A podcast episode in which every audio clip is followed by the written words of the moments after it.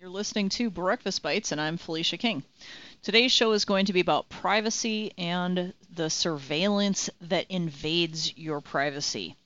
Some tips about what you can do about it, and mostly just to raise your awareness so that you know that it's going on.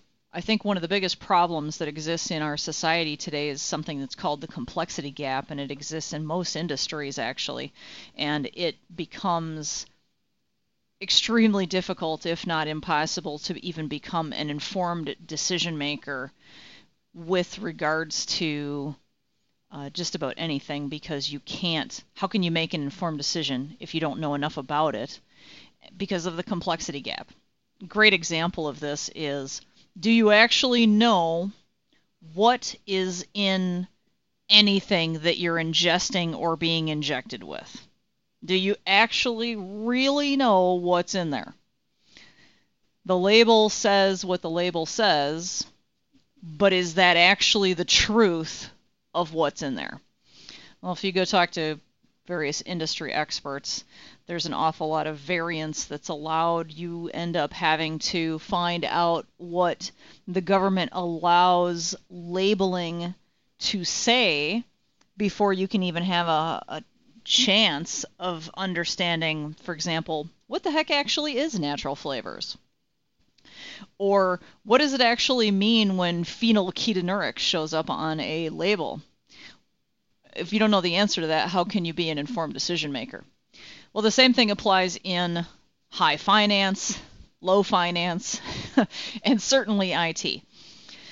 So, this is one of the biggest problems that I see with regards to privacy and surveillance and simply being a user of services is that you, as an end user, as a consumer of these services, are not provided at any level of a reasonable full disclosure basis.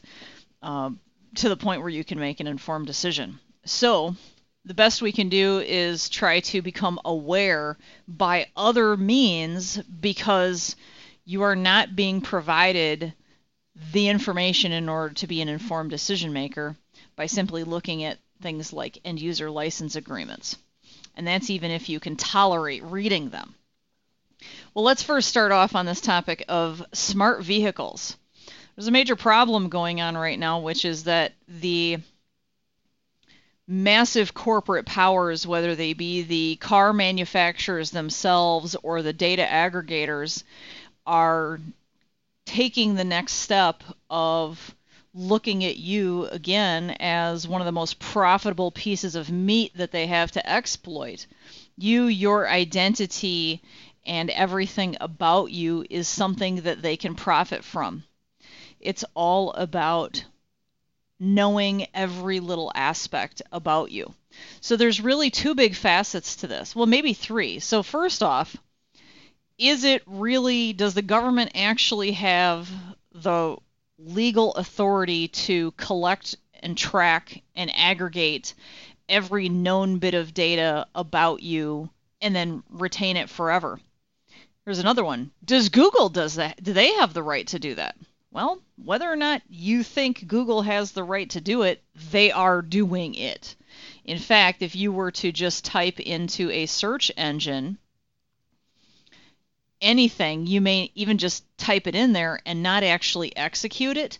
Google knows what you've typed because as you type it, the data is sent, which is how the hmm, I'm not I'm going to call it the Ajax search functionality is basically what it is. It's a that's not what they would call it, but it's basically a search that is occurring in a dynamic way as you type things in. So when you hit the enter button, that is not actually when your search has been entered. Your search has been entered as you type in every single letter. So that gets recorded back onto Google services, and if uh, Google knew who you were or had an ability to correlate that using cookies in any way, if they had any ability to correlate that with a profile about you, then they know exactly what searches you didn't actually even hit the enter button on, but you just happened to have typed in there. So there's that level of tracking that's done by, you know, big corporate. Big corporate is also looking at you as a piece of meat to be exploited. And so what they're trying to do now is to get into these arrangements with mm, vehicle manufacturers in order to have always on uh, data connections, basically cell phone connections that whether or not you like it, you're paying for it. It's part of the new car that you're getting because the car manufacturers have determined that this is what they want to have uh, enabled all the time. There's um, very, very few cars that you can even get anymore that do not have a built in computer. So, uh, their claim is that it's used to create detailed maps and enhance vehicle navigation systems and other things like that. Uh, however, other companies are collaborating with the vehicle manufacturers such as uh, Amazon, Google, uh, Qualcomm, uh, BlackBerry, etc., Intel even, and they are interested in having all of this integration and this uh, data sharing, right? This data sharing that's going on. So this is not just where you're driving, what addresses you've put in there, it's who you've called, what status you were in while you were driving, what speed you were going, um, what was happening on your phone. You know, did you have Bluetooth on or not? What music did you play? We really get into some very creepy territories as well, which is the ability to do things like pull the feeds from the microphones in the car because you know there's microphones in the car. I mean, you have to know that because you have a Bluetooth assisted calling feature in the car, right? So therefore it has a microphone in the car. And do you really have control over when that microphone is activated or not? No, you don't. And in fact, the car manufacturers can enable that, or anyone who has access into that control mechanism has the ability to turn that microphone on at will. Now, their excuse for that is well, what if the uh, car crash system activated and uh, it's detected that you're unresponsive and they want to have somebody be able to initiate a call into you in the car and then activate cameras, interior cameras, to check out are you incapacitated? Do you need help? Now, maybe you like that functionality, maybe you like that feature. But my point is, are you aware of all the other ways in which this data can be used? Do you want to be paying for the surveillance mechanism used to track you and record everything that you're doing or have ever done in that vehicle or with the vehicle, and you have no control over the data retention standards of it? So, you know, they put these cameras on the inside of the cars and the inside of the vehicles with the intent of saying, oh, well, we're going to monitor you as a driver to find out whether or not you're nodding off and going to sleep so that it can then, you know, beep the horn or start talking to you or whatever the mechanism is. So, when your car has that type of functionality, well, it's basically watching you all the time, right? You have to realize that it's now watching you all the time. So they're they're also now talking about doing facial recognition with these cameras to quote personalize the vehicle and track driver attention. And of course, they've been for a while now collecting data associated with acceleration, braking, uh, beam, uh, know, and beaming all of this data back to the car manufacturer with an always-on internet connection. So, you know, were you swerving? Um, were you? And of course, the car knows darn well how fast you were going, and it knows where you were, so it knows whether or not you were going over the speed limit. You know, it just um, all this just goes on and on, and I I think it's it's one thing if you choose to utilize those navigation features it's another thing if all of that is getting reported back to some mothership who then, through a third party transitive trust agreement that you did not agree to, that that data is then shared with Google, Amazon, Qualcomm, Facebook, etc., data aggregators whose objective in life is to create a totality of a profile on you, a life log, effectively. And then all of that can also be accessed by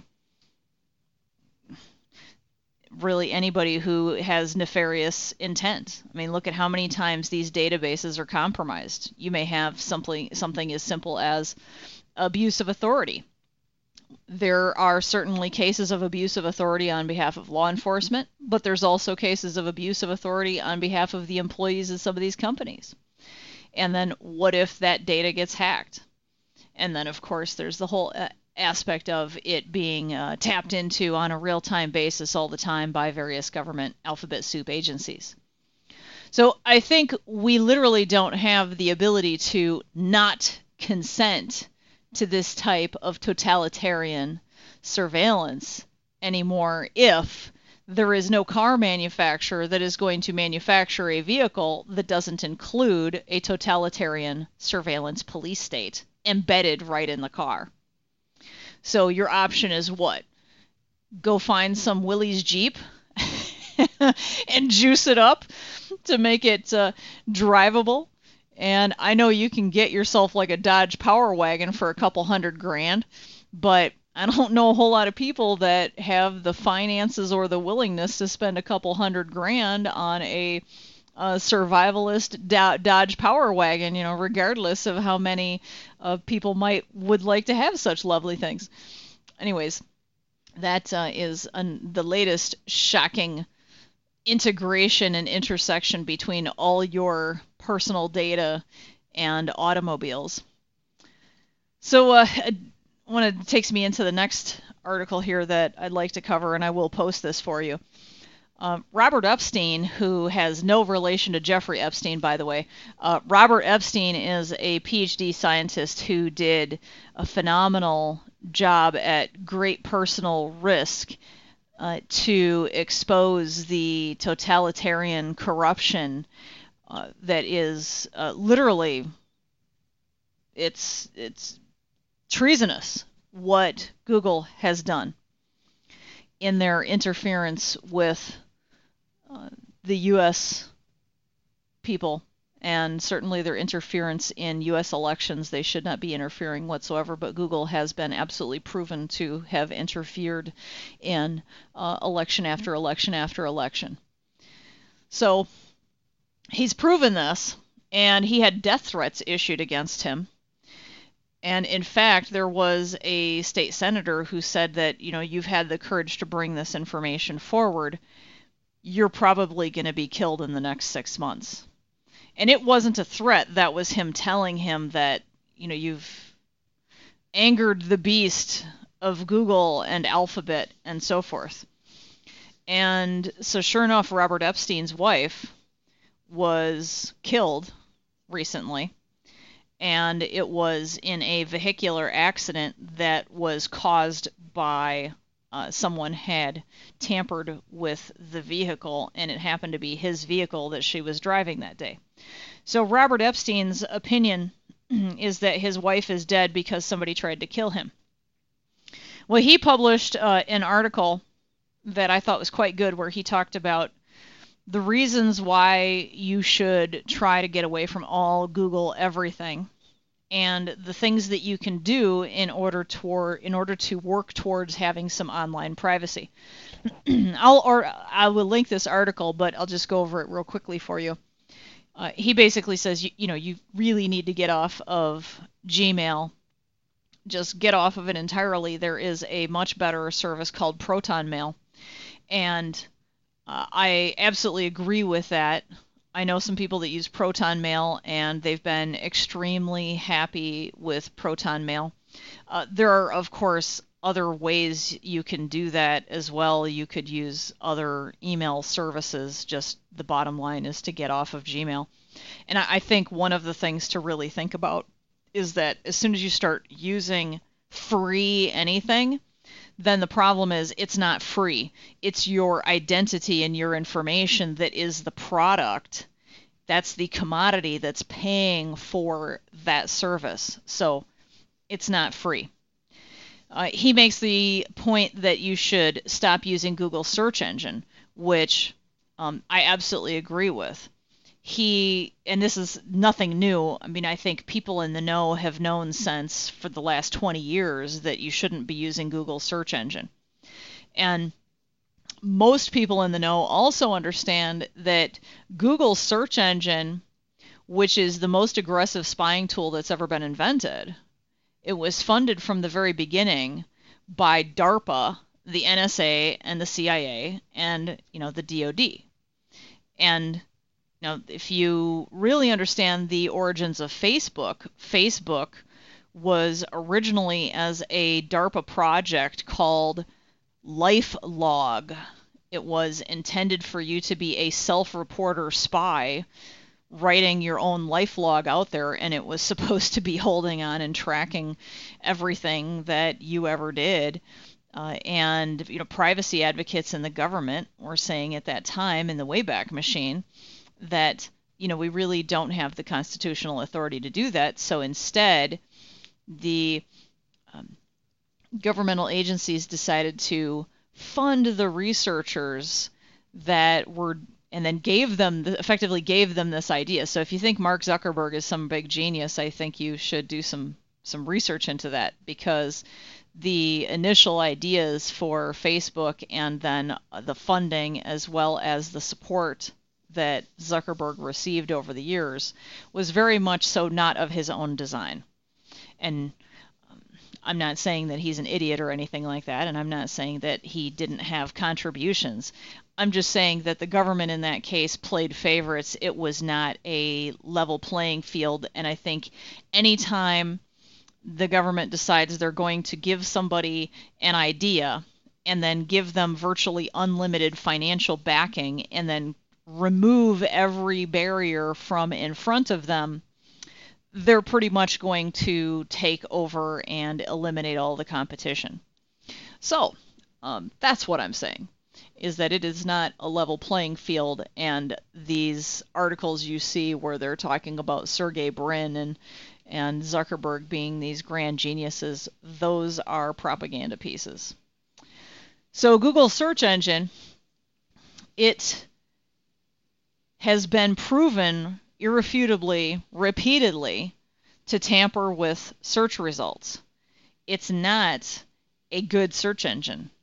If you want to have your search results censored to the point where it's showing you something that's a completely different worldview from what you have. And if you want somebody to be filtering information for you and not actually letting you engage in critical thinking, then by all means use Google search engine. But if what you're looking for instead is to actually find information, to be able to research the information on your own, to engage in your own critical thinking about it because you want to do the due diligence to look things up.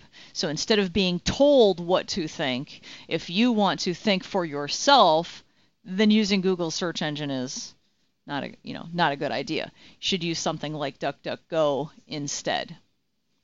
So, uh, now let's get onto the Chrome browser. The Chrome browser is a massive tracking device.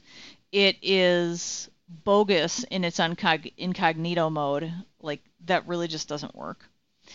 And what, of course, Google's trying to do with the Chrome browser is make it so that you're going to use your your Gmail client with their browser and then use their browser for everything else and then you know your life is super wonderful right well in the meantime everything that's happening in that browser gets reported back to the mothership and again if you consent to that if you understand that then that is your choice the problem is, is that the vast majority of people have never had that told to them and even all of these amorphous legal statements that talk about how you know, if you if you use this browser, you consent to you know us storing such and such data and all of this stuff about how you can supposedly opt out.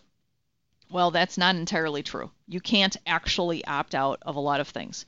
I could make an argument that Chrome is a bad browser just from a resource utilization perspective on your computer as well. It's it's quite a memory hog, and it has this tendency to spawn a whole bunch of processes, and it can just really consume a whole bunch of memory. What's the alternative? Well, Firefox also tracks you, and Firefox has become uh, a bit of a disappointment, actually a pretty substantial disappointment over the last few years. You know, the Firefox went and terminated one of their executive management team for something that he did with his own personal money on his own personal time that had nothing to do with being a criminal thing. So they basically terminated somebody over their political beliefs. And he didn't do it publicly, by the way. Uh, so it's not like he, quote, embarrassed the company. I mean, yeah, I can certainly make an argument that if you're an executive of a company, what you do in public can be construed as having things to do with your company. Sure, I can make that argument. But in this case, with the executive management of Firefox, that was not the circumstance. They'd made a, a private contribution with personal dollars in a private way uh, not on behalf of Firefox and not discussed in public.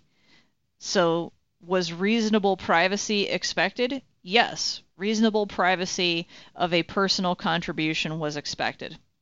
And it is unreasonable to expect that anyone would ever get fired over it.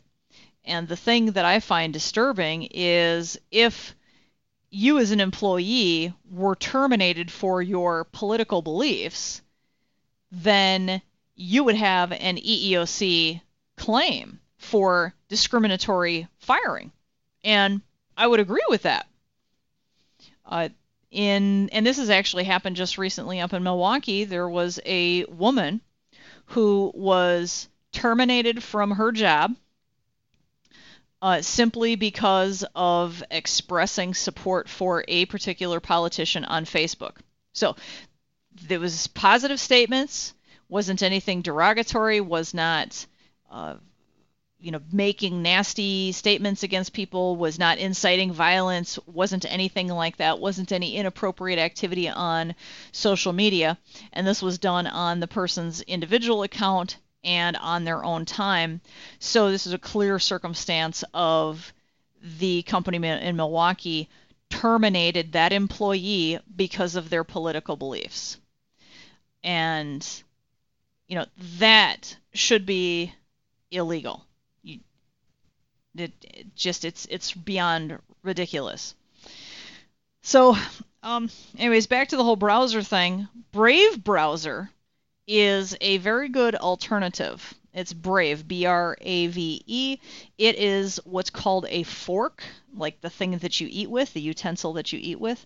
The Brave browser, it is a fork of Firefox. It's maintained by a separate organization, and it just does not have the phone home to the mothership sort of uh, spying things that is going on inside of Firefox. So if you are going to use Firefox, you can control which browser is, or I'm sorry, which search engine is being used inside the browser. You have to change those settings. You can also choose whether or not Firefox is saving passwords on your behalf. So you shouldn't have it save passwords on your behalf because that's obviously a problem. And then uh, Epstein uh, also talks about how you have got to stop having these devices in your home that you know are just hearing and recording everything, like Alexa or these smart TVs, you know, or Google's Assistant. All of these things are extremely problematic because, oh, Google has a home device, right? And then they have the Nest device as well. All of these things they either have or they have the potential to have video cameras that are recording all the time, listening devices that are recording all the time. and I brought this up before this whole thing of how do you think that Alexa works if it's voice activated? So if it's voice activated and you can say, Alexa, do this, well, it must be listening all the time. And do you actually want to rely upon a privacy button that you walk up to the device and you press it and it changes colors, which theoretically indicates that it's not listening anymore? I don't really believe this because I don't trust any of these companies. There's just uh, endless quantities of dubious stuff coming out of these companies all the time. They seem to know, you know, no boundaries whatsoever with regards to, you know, what they are recording and what they're doing with the information and they're continually found to be in violation of what they said they were doing while they're actually doing something much more nefarious with the data. So there was an interesting article that came out talking about uh, the federally, federally subsidized smartphones that are paid for through the Universal Service Fund charge that we all have to pay for. So if you get the Lifeline Assistance Program phones, these phones come preloaded with a bunch of applications that have actually given the communist Chinese government access to private data, including contacts, texts, emails, and so forth. That the these particular smartphones also remotely, silently, and surreptitiously, and without any user participation, remotely download additional applications onto these phones uh, for, you know, total spying. Uh, so you know, again, it's not free, is it? Why would you use free things? Why would why? I I don't know. I wouldn't use the free things. It seems to me to be uh, a problematic situation. I would prefer to not have um, things recording every little thing that I do. I think the li- life is difficult enough without all of that. I do have some tips for you on uh, the smart TVs. I'll wrap it up with that. There are some articles on the internet that if you search for them based upon the brand of smart TV that you have, for example, you know, LG, Roku, Samsung, you can be shown step by step instructions for disabling as much as possible a lot of the spyware stuff. And what I actually do is I would stay away from Samsung TVs under all circumstances. And I also control what those things can do at the network layer, which is more than virtually what anybody does. In fact, the vast majority of people in IT just, quote, put those TVs on their own little space and let them do whatever they want. Well, the problem I have with that is let them do whatever they want means that they're talking to things that you didn't actually authorize them to talk to. So I figure out what the TVs need to be talking to legitimately and over what protocols. And then th- those are the policies that I craft. Now, some TVs work with that, and LG happens to be some TVs that do work with that. And I think that LG TVs are the least spyware like out there the Samsungs are absolutely intolerable. And I think anybody who's in the IT services industry who is advocating that somebody go buy a Samsung TV has really not done their homework with regards to the level of spyware that's going on with those TVs. I mean, it's literally to the point where I can see traffic where these TVs are phoning home back to China um, they're leaking data back to China, and I've also seen uh, tons of intrusion uh, protection sort of alarms coming off of these TVs. It was so bad in one environment be, that had a bunch of uh, Samsung TVs that I had to just disable the notifications for uh, that subnet with those TVs on it because it was just happening all the time. And I mean, the network security equipment was still blocking the malicious traffic but the fact is is that the mass quantity of how much it was going on all the time it, it, was just you know security alert noise at that point. And you know that's another argument for why VLAN segmentation is so important. Well, that's it for today's show. Hope you enjoyed it